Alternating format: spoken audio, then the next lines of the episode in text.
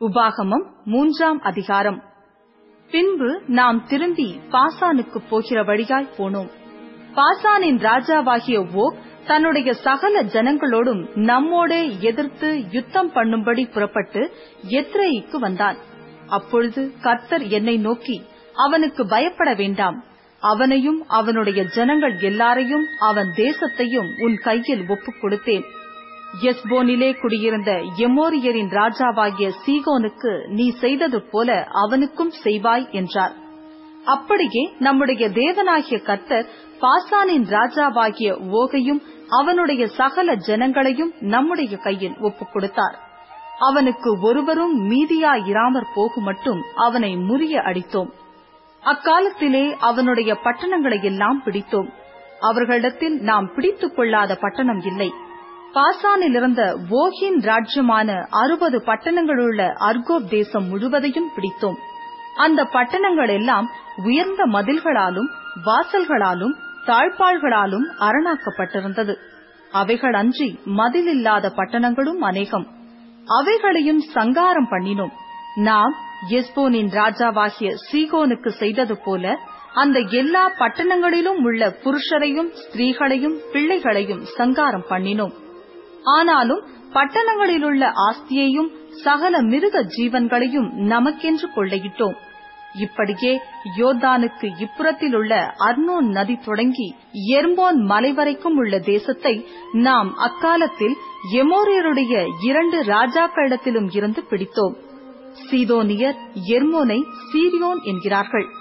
எமோரியரோ அதை சேனீர் என்கிறார்கள்.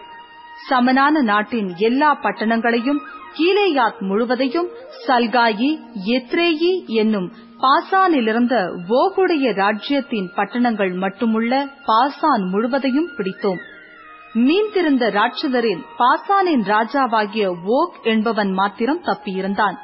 இரும்பினார் செய்த அவனுடைய கட்டில் மனிதருடைய கை முழத்தின்படியே ஒன்பது முழ நீளமும் நாலு முழ அகலமுமாய் இருந்தது. அது அம்மோன் புத்திரருடைய ரப்பா பட்டணத்தில் இருக்கிறதல்லவா? அக்காலத்திலே சுதந்திரமாக பெற்றுக்கொண்ட தேசத்தை அர்னோன் நதி அருகே உள்ள ஆரோவே தொடங்கி கீலேயாத் மலைநாட்டில் பாதியையும் அதில் இருக்கிற பட்டணங்களையும் ரூபனியருக்கும் காத்தியருக்கும் கொடுத்தேன்.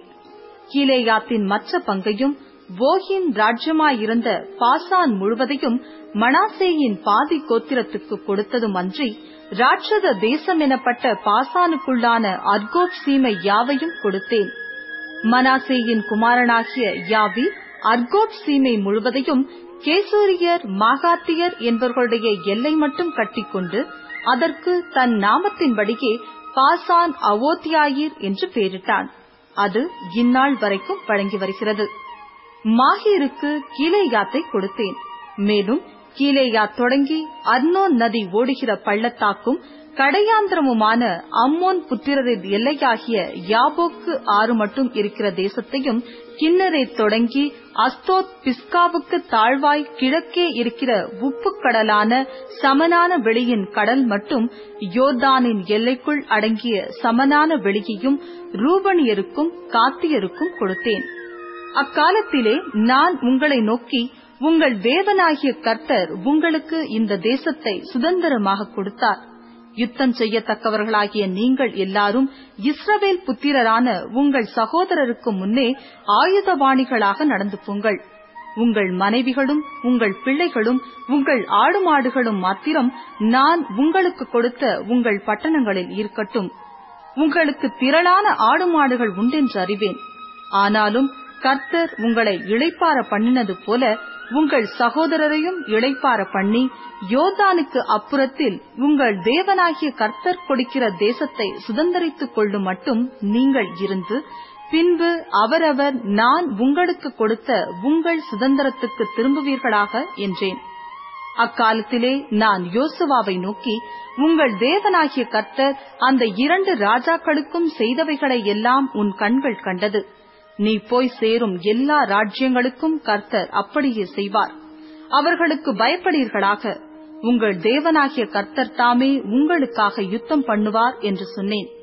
அக்காலத்திலே நான் கர்த்தரை நோக்கி கர்த்தராகிய ஆண்டவரே நீர் உமது அடியேனுக்கு உமது மகத்துவத்தையும் உமது வல்லமையுள்ள கரத்தையும் காண்பிக்க தொடங்கினீர். வானத்திலும் பூமியிலும் உம்முடைய கிரியைகளுக்கும் உம்முடைய வல்லமைகளுக்கும் ஒப்பாக செய்யத்தக்க தேவன் யார்?